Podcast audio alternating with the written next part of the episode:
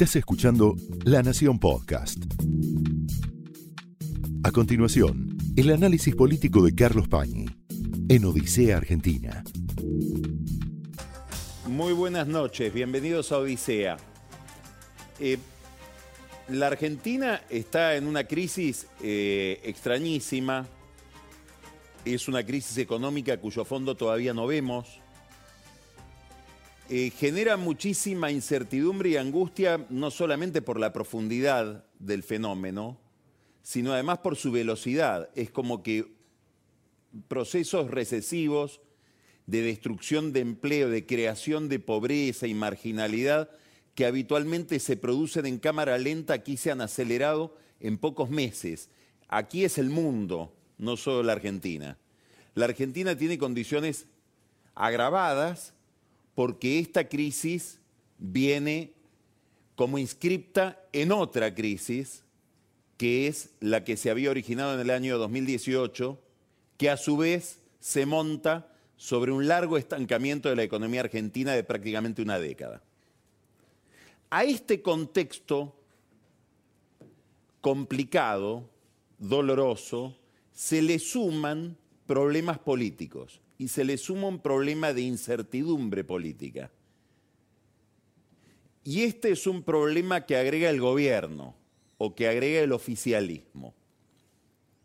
Es una cuestión que normalmente daña a cualquier fuerza política y a cualquier experimento político. Pero en el peronismo tiene un énfasis una gravedad especial, que es la pregunta acerca de quién tiene el poder. El peronista, cuando rompe el huevito, cuando nace el pollito, lo primero que pregunta el pollito peronista es ¿dónde está el jefe? Esa es la pregunta central para hacer política en un movimiento político que fue creado por un coronel desde el Estado, en el marco de un golpe militar. Esa es la tradición de una fuerza política que necesita identificar muy claramente dónde está la jefatura. Hoy esa jefatura es una incógnita, está en debate. Todo un sector de la vida pública argentina supuso que Alberto Fernández iba a armar su propio esquema de poder sin ir contra Cristina Kirchner, iba a dotarse de alianzas con la dirigencia tradicional del peronismo, la dirigencia provincial, los sindicatos privados, algún sector del empresariado, buena comunicación con sectores de la prensa. Todo eso lo iba a dotar a Alberto Fernández de un margen de autonomía que le iba a poder dar una capacidad de maniobra, una plataforma para ejercer el poder y para ordenar su gestión en una dirección. Los que conversan con él, y hay mucha gente que conversa con él desde la oposición, Fernández está mucho menos aislado del sistema político de lo que se supone. Más allá de las reuniones que han trascendido, el almuerzo con Lustó y Enrique Nocilia, que organizó Eduardo Valdés, las conversaciones con el presidente del radicalismo, Alfredo Cornejo, eso se supo. Hay otras comunicaciones, hay otros vínculos menos conocidos, pero todos terminan dando el mismo balance al final. Es posible que él íntimamente tenga la percepción de que hay una necesidad de que tenga más autoridad, de tener más autoridad como presidente. Pero nadie ve en Fernández demasiada vocación por generar el instrumental, el diseño de poder que le permita ese ejercicio de, la autoridad. Esto a mí me, me resulta muy verosímil porque cuando llegó Fernández al poder, alguien que no está en la primera línea del elenco oficial, que en, realidad desempeña un cargo en un municipio del conurbano bonaerense, pero que conoce muy bien al presidente, me dijo, olvídate, él llegó al lugar donde quería estar, tocó el cielo con las manos, y era volver a estar al lado de Cristina, y él ahí está feliz. Del otro lado está la idea de que manda Cristina. Y es una idea también muy verosímil. Cristina tiene el poder. Dentro de esta fuerza política, Cristina tiene el poder, entre otras cosas porque tiene los votos del conurbano bonaerense, que es de donde se ejerce el poder en el peronismo. Ahora, ¿eso implica que Cristina tiene un programa que le va a imponer a Fernández y todo entonces estaría claro? Tampoco.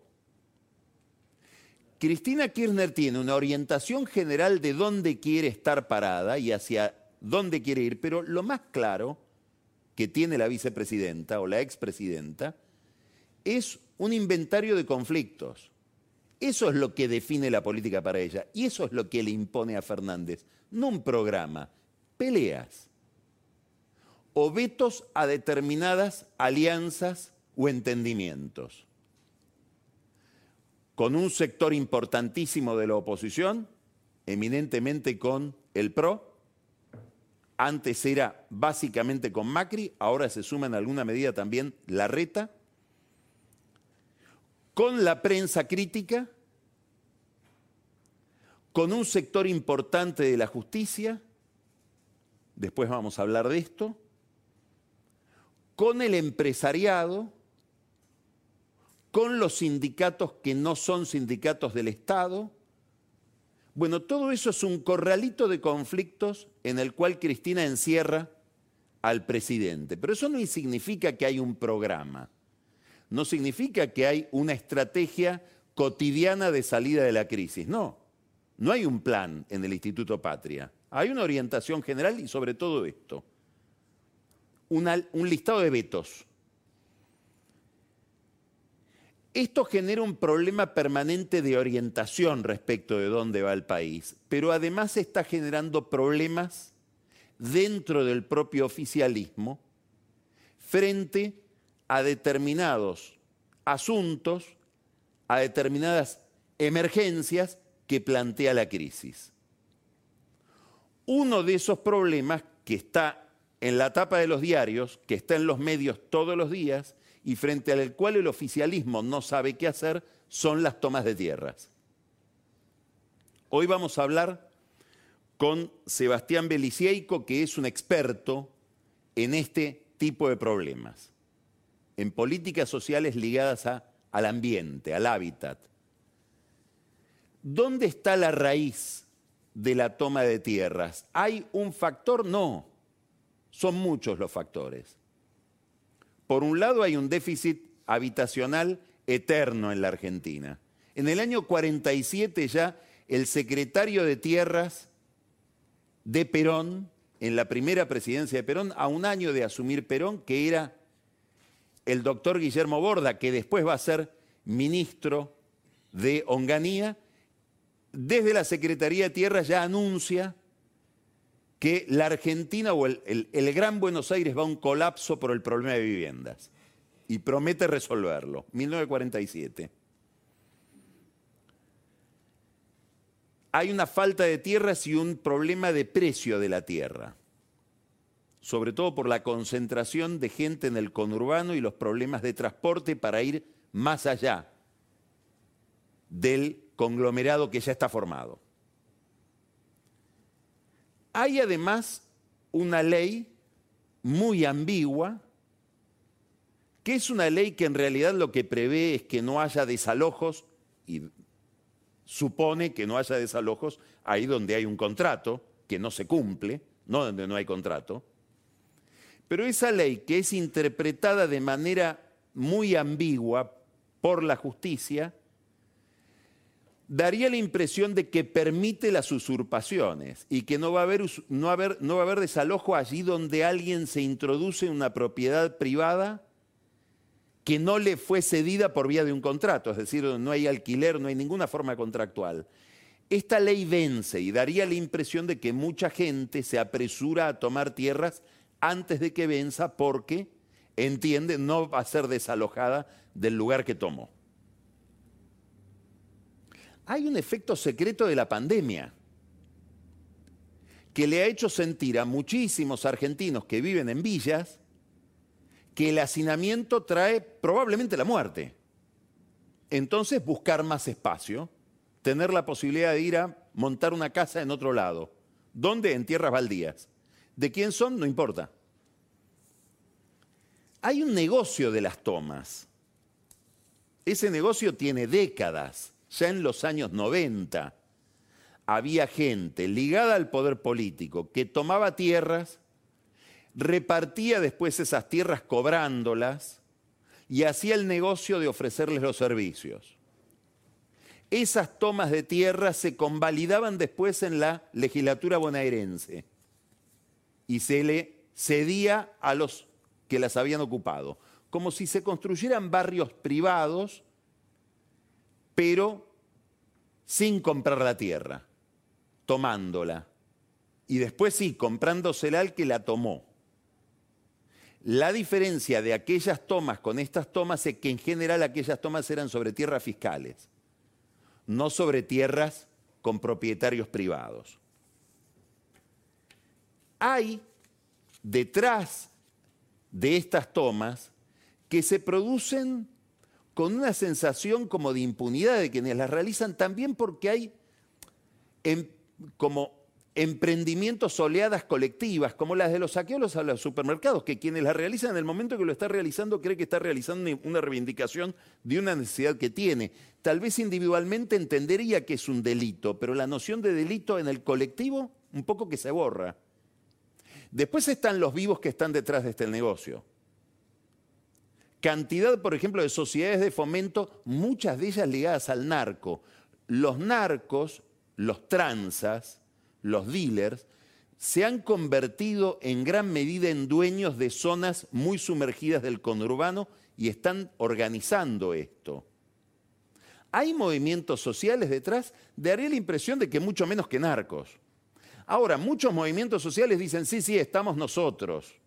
¿Para qué? Para que le den los recursos que permitirían hipotéticamente que se frene este proceso.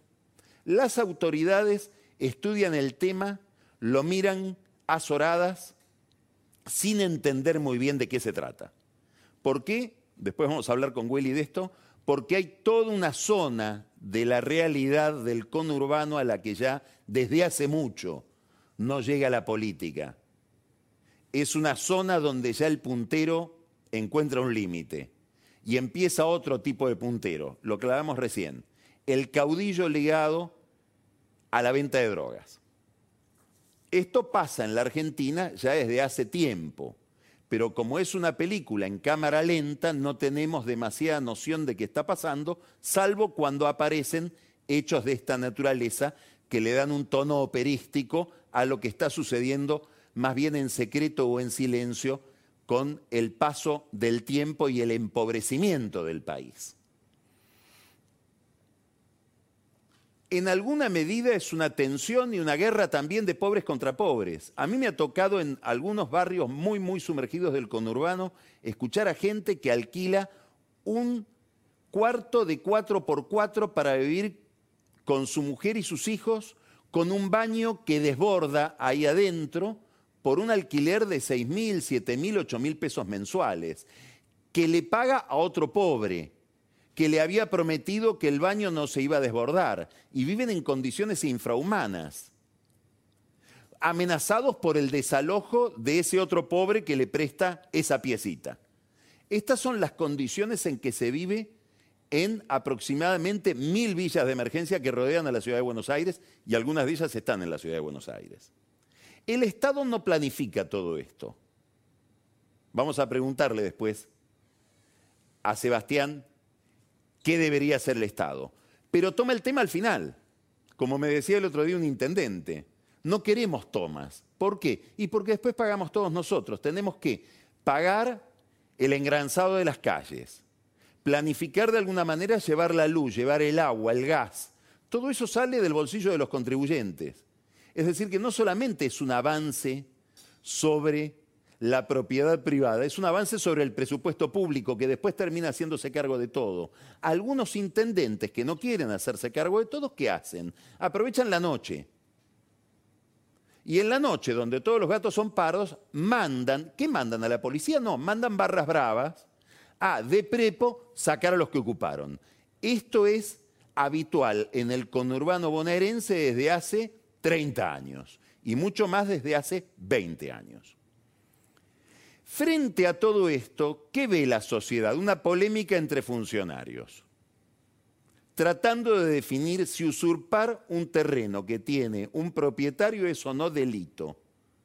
Para la ministra de Seguridad, Frederick, que es ministra de Seguridad, es decir, es auxiliar de la justicia para que se cumpla la ley, no sería delito. Sergio Berni, mientras ella dice que en realidad se trata solamente de un problema social, como si la ministra de Seguridad fuera ministra o ministro de Acción Social, Sergio Berni no, no, dice, es un delito. Y dice algo más, y están los movimientos sociales detrás de estas usurpaciones que nosotros tenemos que desmontar con la policía. Sale Sergio Berni, kirchnerista. Todo lo que hace lo hace en nombre de Cristina. Sale el chino Navarro del movimiento Evita decir que presente las pruebas ante la justicia. El movimiento Evita forma parte del gobierno. Navarro tiene un despacho en la Casa de Gobierno. Ocupan lugares importantísimos, estratégicos del Ministerio de Acción Social ocupan lugares importantísimos en el Ministerio de Hábitat y Vivienda de María Eugenia Bielsa.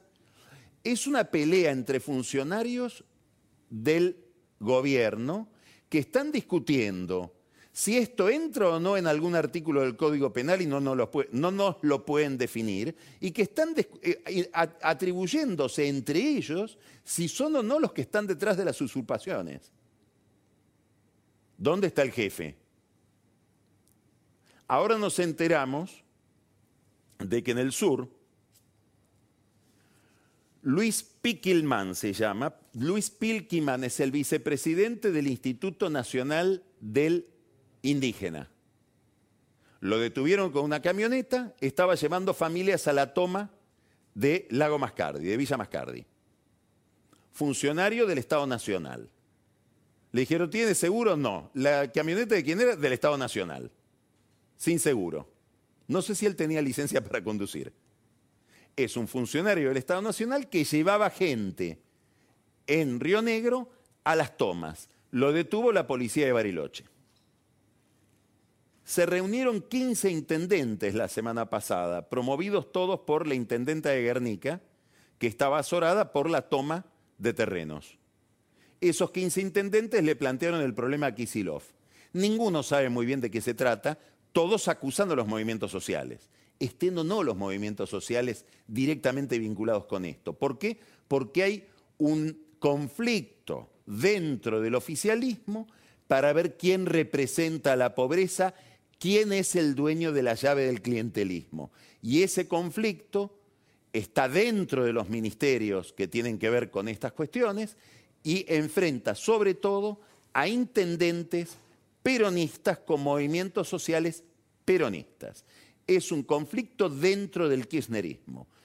El tuit de Cristina Kirchner, la cuenta de Twitter, no dice nada respecto de esto y el presidente Fernández balbuceó el otro día que sí, a ver, una toma es un delito. Soy hijo de un juez, profesor de la Facultad de Derecho, sé lo que es el Estado de Derecho. En todo este contexto, yo no digo que la policía aproveche, pero casi por obra de la casualidad aparecen los reclamos salariales de la policía y intentos casi de acuartelamiento en toda la provincia de Buenos Aires. Como diciendo, nos necesitan, antes paguen. Después vamos a hablar detenidamente de este tema con Pancho Olivera. Gran interrogante respecto al cumplimiento de la ley que si queremos verlo desde otra perspectiva, que puede resultar hasta más irritante lo que voy a decir para mucha gente, es el mismo incumplimiento de la ley que se acaba de verificar con Lázaro Báez que no puede entrar un country. ¿Tiene derecho a entrar o no? Lo echaron los vecinos por su propia mano. No había ningún policía, garantizando lo que debe haber sido una orden judicial, que es que Báez puede ir a un campo. Ahora volvió al penal de Seiza donde debe sentirse más seguro. ¿Por qué todo esto es estratégico? Por muchas razones. Algunas son evidentes, otras no tanto. Una de ellas es que ocurre en el conurbano bonaerense. Ocurre en la casa de Cristina. el kirchnerismo tiene su casa matriz en Santa Cruz, pero su sede central, desde el 2003, es el conurbano bonaerense. Ahí están los votos de Cristina Kirchner. Ahí está el trabajo territorial de Máximo Kirchner, que está pensando como su padre, y como aprendió su padre de Eduardo Dualde, que la Argentina se maneja por prepotencia demográfica. El que controla el conurbano alinea todo el resto. Ahí están los fondos extraordinarios que le acaba de dar el gobierno central a Axel Kisilov, 65 mil millones de pesos. Esto es un cambio importante que hubo en la estructura del kirchnerismo. Porque a Felipe Solá o a Daniel Jolie lo hacían ir de rodillas a la Casa Rosada cada vez que había que pagar los sueldos para que pidiera lo que le faltaba. Kisilov, que forma parte de la maquinaria oficial, seguramente mucho más que Fernández está referido a Cristina Kirchner, recibe 65 mil millones de pesos, mucho más que cualquier otra provincia, muchísimo más que cualquier otra provincia que reciben de a mil, dos mil, en todo caso tres mil millones de pesos. Esto es de la última asignación presupuestaria. Parte de esto va como subsidio, parte va como crédito. 15 mil millones son un crédito. Bueno, tal vez los policías también están mirando esa asignación especial para ir y golpear la puerta y decir, a mucho plan de seguridad, pero nuestro dinero no aparece nuestros aumentos de sueldos, queremos que sean más voluminosos. Todo esto es un problema que tiene que ver con el orden, tiene que ver con la noción de legalidad, tiene que ver con la, el cuidado de lo público, la división entre lo público y lo privado, y que se inscribe dentro de un orden mucho más general, que es una gran incógnita institucional que se vuelve a abrir en la Argentina o que sigue abierta en la Argentina. Y en estos días tenemos una colección de problemas que nos indican que tenemos un problema un, conflicto, un entredicho importantísimo con las instituciones. Se ha armado ahora un jury para remover al Procurador General de la Nación, Eduardo Casal,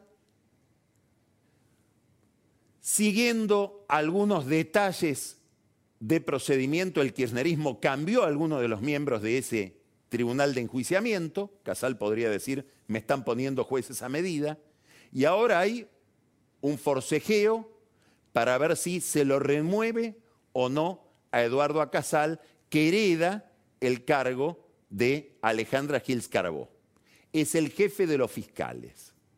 Aparentemente el kirchnerismo todavía no tiene número para removerlo con ese jury de enjuiciamiento. Es el mismo procedimiento que se siguió en aquel momento contra el fiscal eh, Capacholi perdón, em, contra el fiscal Campagnoli. ¿Por qué es importante esto? ¿Por qué es importante la figura del procurador? Una razón es técnica. Todo el sistema de enjuiciamiento penal federal va a pasar a tener un protagonismo enorme de los fiscales y los jueces van a quedar como una especie de árbitros entre defensores y fiscales, lo que se llama jueces de garantías la conducción del proceso penal, de la acusación, la investigación, todo eso va a estar en manos de los fiscales. Quién sea el jefe de los fiscales es crucial, sobre todo para la política, cuyos casos de corrupción se enjuician en el sistema penal federal.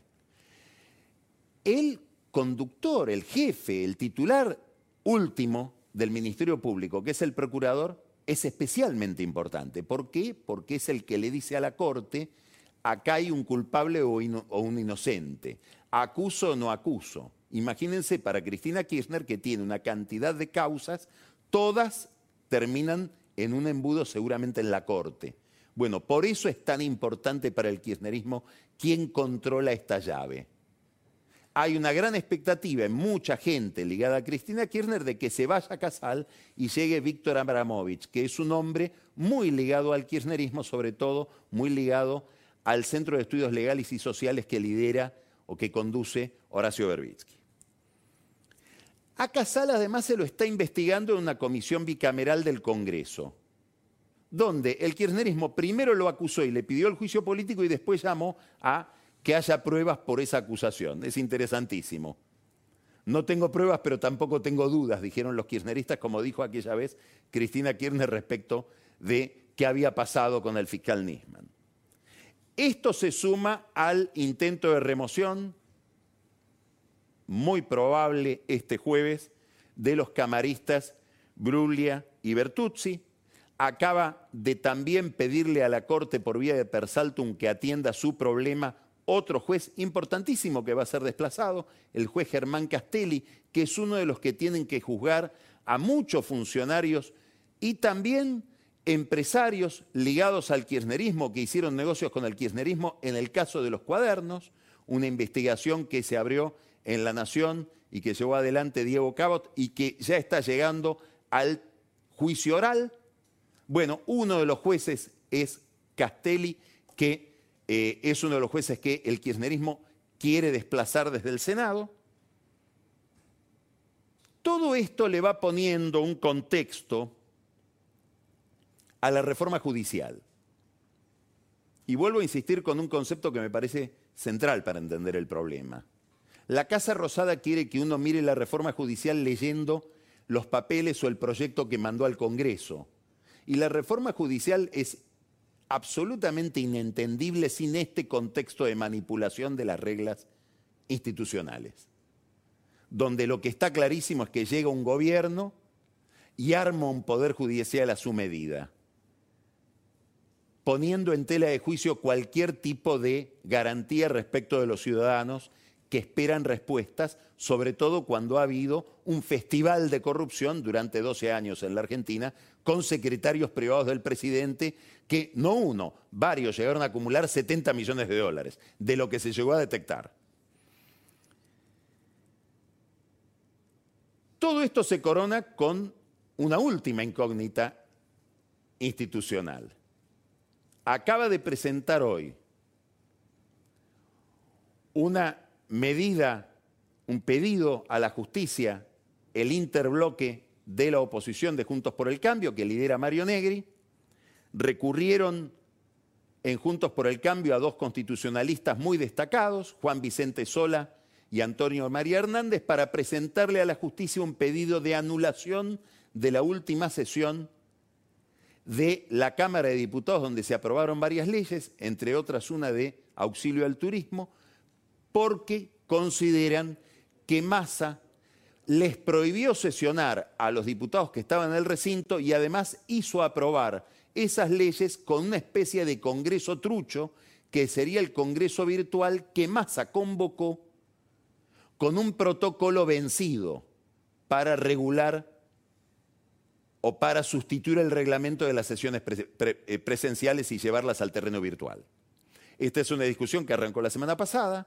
Massa estuvo a punto de llegar a un acuerdo con la oposición hasta que Máximo Kirchner le dinamitó ese acuerdo y Massa obviamente acató lo que le indicó el jefe del bloque oficialista. Y ahora llegamos a algo inédito, que un bloque opositor importantísimo de 90 diputados va a la justicia para que la justicia declare nula una ley que, según ese bloque, fue aprobada irregularmente. Es decir, que hoy la Argentina tiene una especie de dicotomía de, así como tiene dos poderes ejecutivos, uno en el Instituto Patria y otro en la Casa de Gobierno, tiene también dos congresos que reclaman para sí la legalidad o la legitimidad o la, la normalidad de la legislación que producen o que se niegan a producir. Quiere decir que sobre la crisis económica vamos produciendo, o el gobierno, el oficialismo, la política en general va produciendo una especie de cascada de crisis o de crisis superpuestas que agravan el problema. Un problema que es visto por los principales actores de la vida económica como cada vez más inquietante y que va a dar lugar a otras discusiones dentro del oficialismo. Quiero partir de este dato. Martín Guzmán va a mandar el presupuesto al Congreso, a uno de los congresos, salvo que se pongan de acuerdo en cuál es el Congreso verdadero, con una hipótesis de superávit fiscal de cuatro puntos y medio del producto. Él supone que la economía argentina el año que viene va a crecer 5%. Quienes estudian el presupuesto, el régimen fiscal de la Argentina, la situación del Tesoro, minuciosamente, los expertos en estos temas, dicen que acá hay un enorme problema que se abre. ¿Por qué?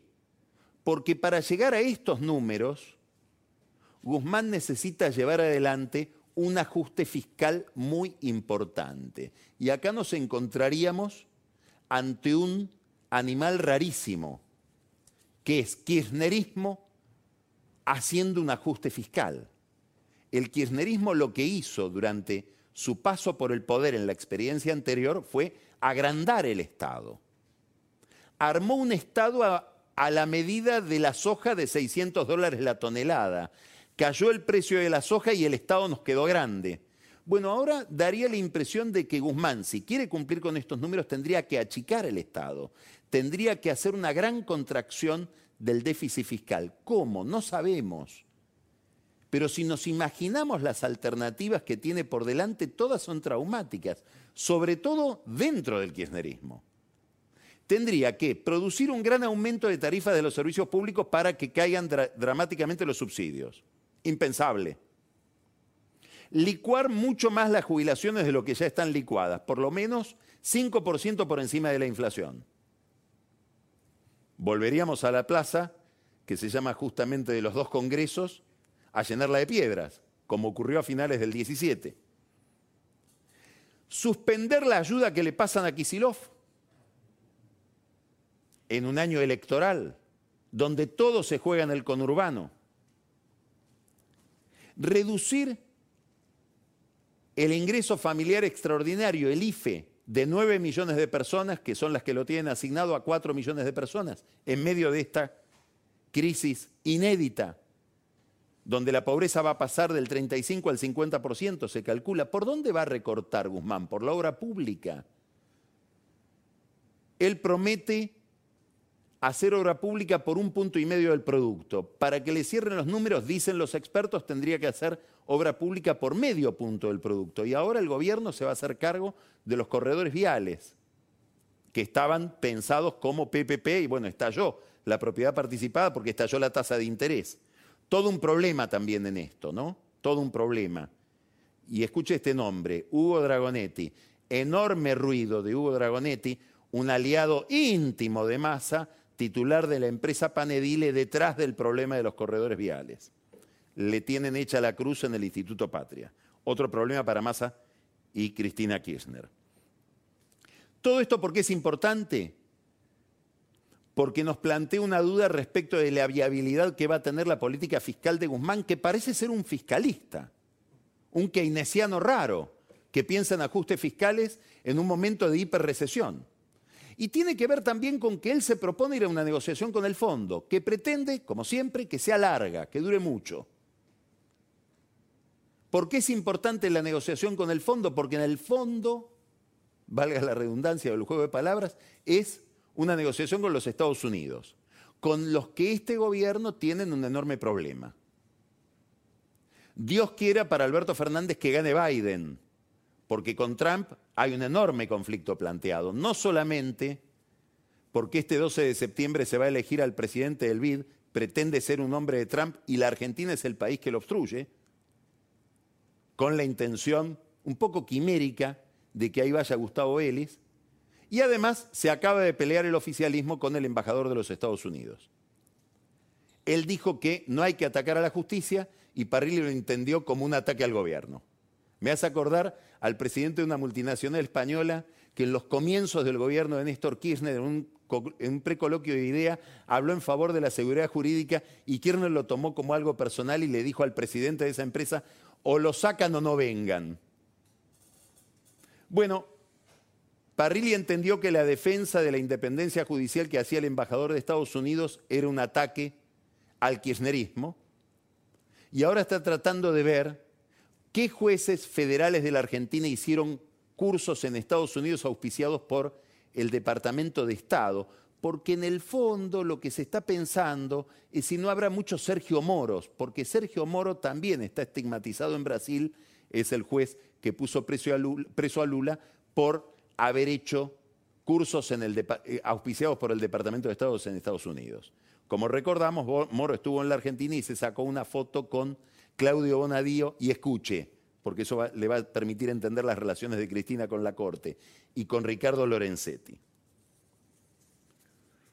Tenemos un problema detrás de todo este problema económico, que es este déficit, cualquiera sea su dimensión, cómo se financia.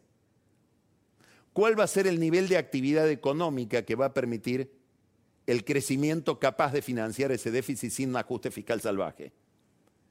AEA acaba de emitir un documento donde felicita al gobierno por el cierre de el acuerdo con los acreedores, pero reprocha una cantidad de medidas contra la inversión, sobre todo la intervención del sector de las telecomunicaciones. Los empresarios de AEA están buscando de nuevo un encuentro con el sindicalismo privado el gobierno lo mira como si fuera algo ajeno. Da la impresión de que Cristina Kirchner le tiene prohibido a Alberto Fernández convocar a esas fuerzas económicas y sociales. En el empresariado, en el sindicalismo privado, con estos niveles de desocupación, hay incertidumbre. Como hay incertidumbre en los que van a comprar 200 dólares pensando que con eso van a poder zafar de la inflación no son los empresarios de AEA. Se parecen mucho más, muchísimo más a los que están tomando tierras. Esto fue el análisis político de Carlos Pañi en Odisea Argentina, un podcast exclusivo de La Nación. Escucha todos los programas de La Nación Podcast en www.lanacion.com.ar. Suscríbete para no perderte ningún episodio. Estamos en Spotify, Apple Podcast, Google Podcast y en tu reproductor de podcast favorito. Seguí escuchando La Nación Podcast.